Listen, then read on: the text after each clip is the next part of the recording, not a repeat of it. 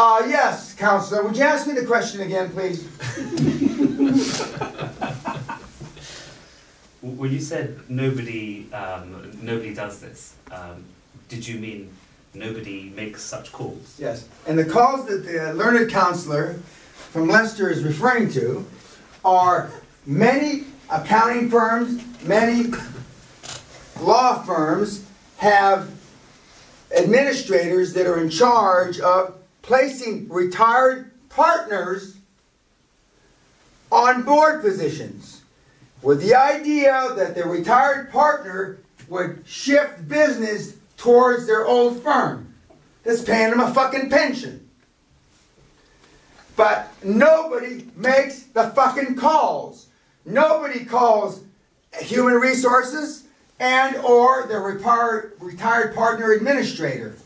Nobody. and I mean nobody, I mean not one motherfucker swinging dick on the planet of Earth, 7.36 billion people makes that call.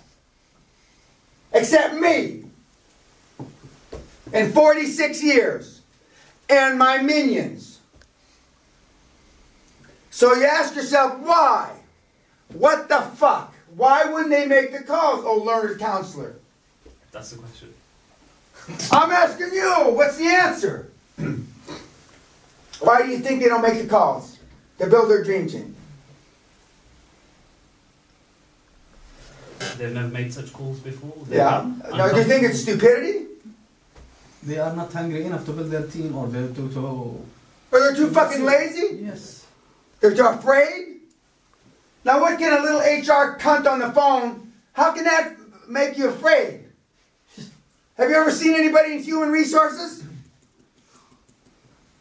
Hello? Hello? Human resources, PWC? Give me a fucking break. They're lazy, stupid, and incompetent. That's why they don't make the fucking calls. And their desire is not deep enough. Now, I can't be the only guy on this fucking planet that's ever thought. Well, today I am because I've never bumped into one single person that makes those calls. And all these dipshits on YouTube aren't going to make the fucking calls. I guarantee it. So I'm not letting a secret out. Because I've been saying this for 40 fucking years. I've yet to find one human resource person in a major accounting firm or major law firm that has ever fielded such a call. Ever. I've asked managing partners of the big four accounting firms and the, all the big international law firms. Has anybody ever called you looking for a retired partner? Huh? Why? so maybe I am the smartest motherfucker that ever walked. Or I'm one of the hungriest. Because I'm not one of the smartest. No, that's a lie. I am one of the smartest. That's a- I, I, I would be disingenuous if I didn't say I was one of the fucking smartest, because I am. There's no question about that. But that coupled with hunger. Were you poor when you grew up? Grew up? No. You went off to fancy school in America? Okay. I was poor when I grew up. See, the problem with you guys, you had too much money. I certainly didn't fall into that category. So I'm ingenious. I came up with a system to take no fucking money, zero. Scratch, as they say, not scratch and golf, but scratch and build wealth. I'm still waiting for some asshole in personal development or success to come up with a similar system. But I think after 21 years, it ain't going to happen.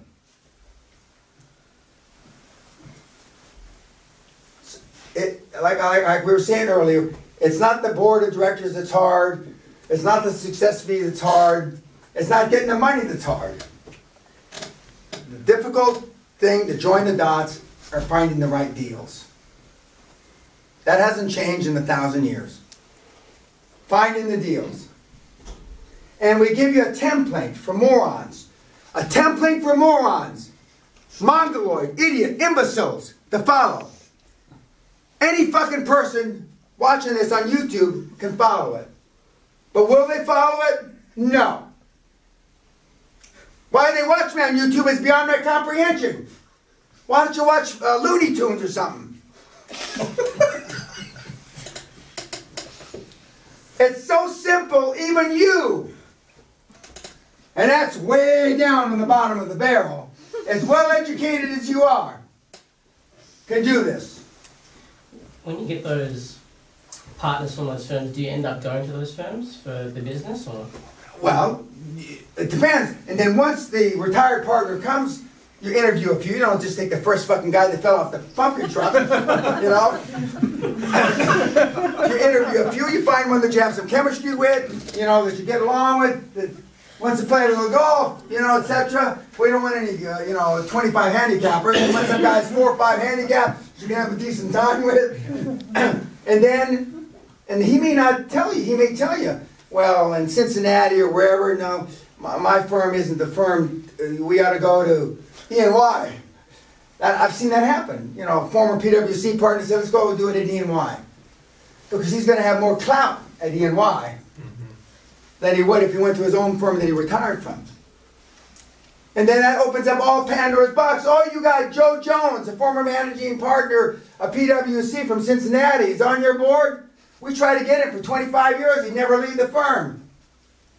And then somebody calls you on New Year's Eve to sell you a company that, uh, like it happened to me. And once, once it gets rolling, like I told you, I never did cocaine, but I mean, the adrenaline rush, I mean, it's unbelievable.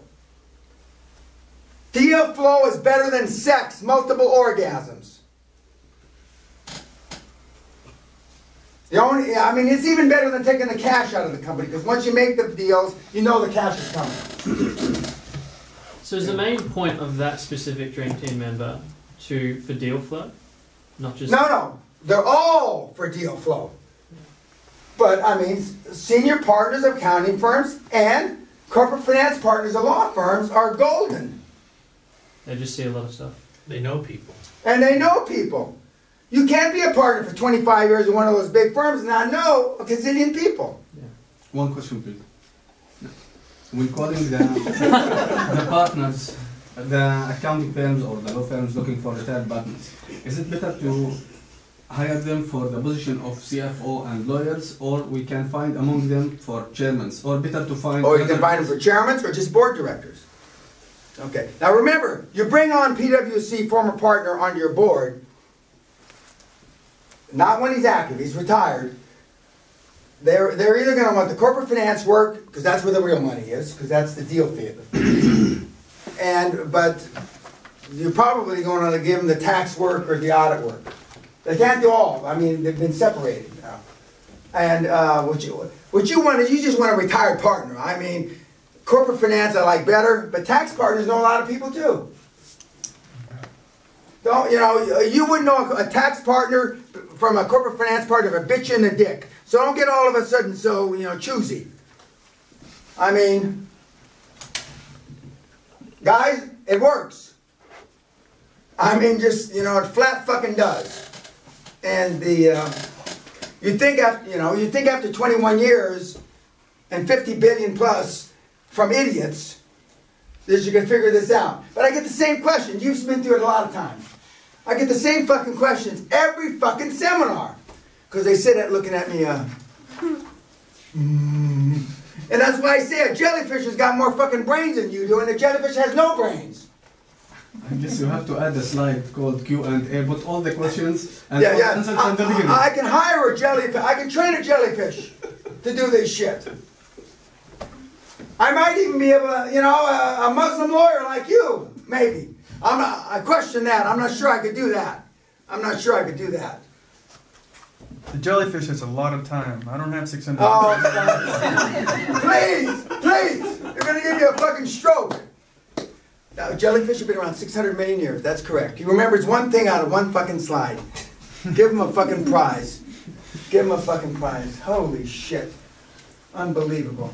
Okay, any more questions about what you give to the board members? Don't ask me.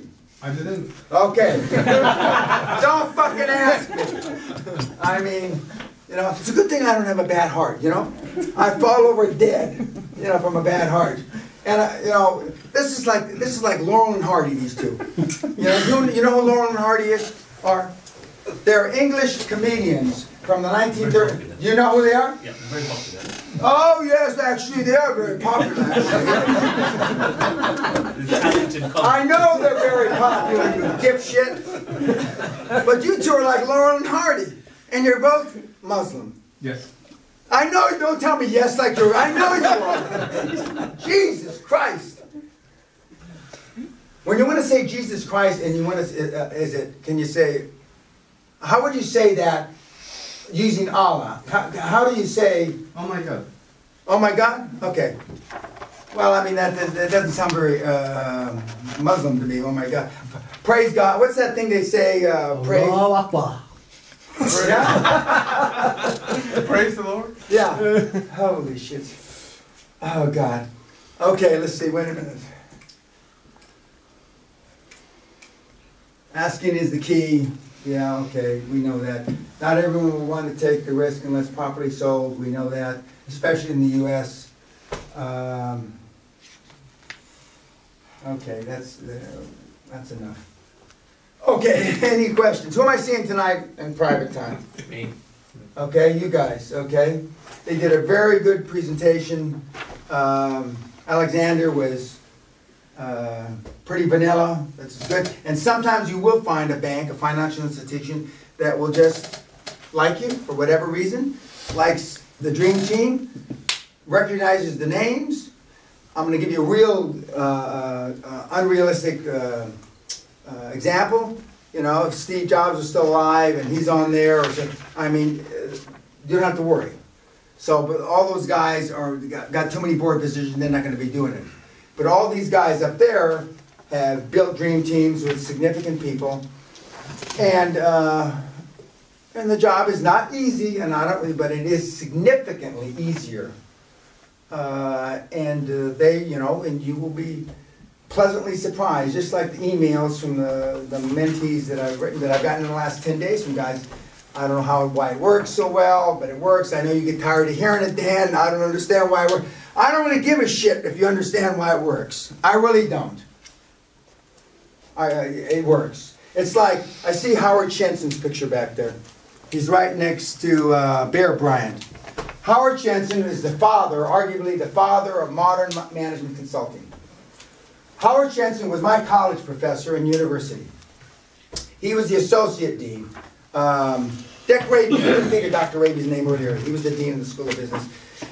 Shenson was a PhD candidate, and he was working on his PhD. He was associate dean.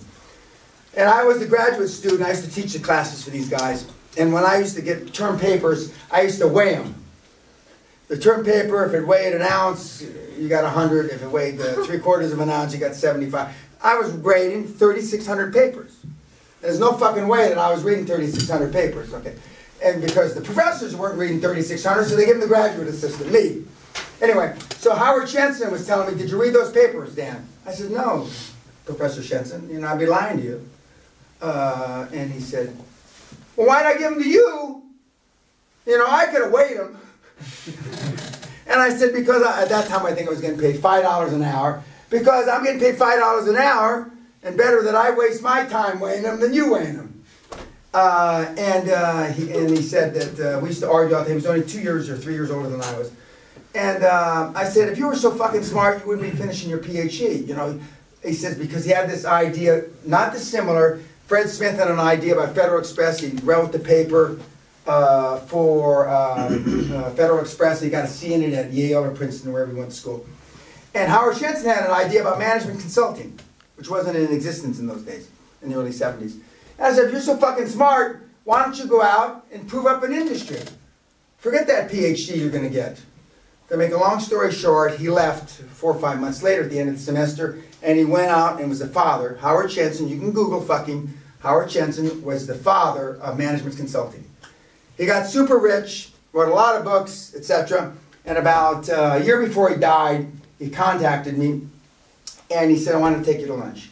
So he took me to lunch, and you could tell he was already, I guess he had cancer. Uh, I'm not sure he had cancer, but he wasn't well. And he said, I just wanted to thank you. He says, because you stuck your foot up my ass, uh, I went out and, you know, they say I'm the father of an industry. That's what I do. That's what I do. Okay, and that's what I'm going to do for you guys. Thanks, good night. I will see you two guys in a few minutes.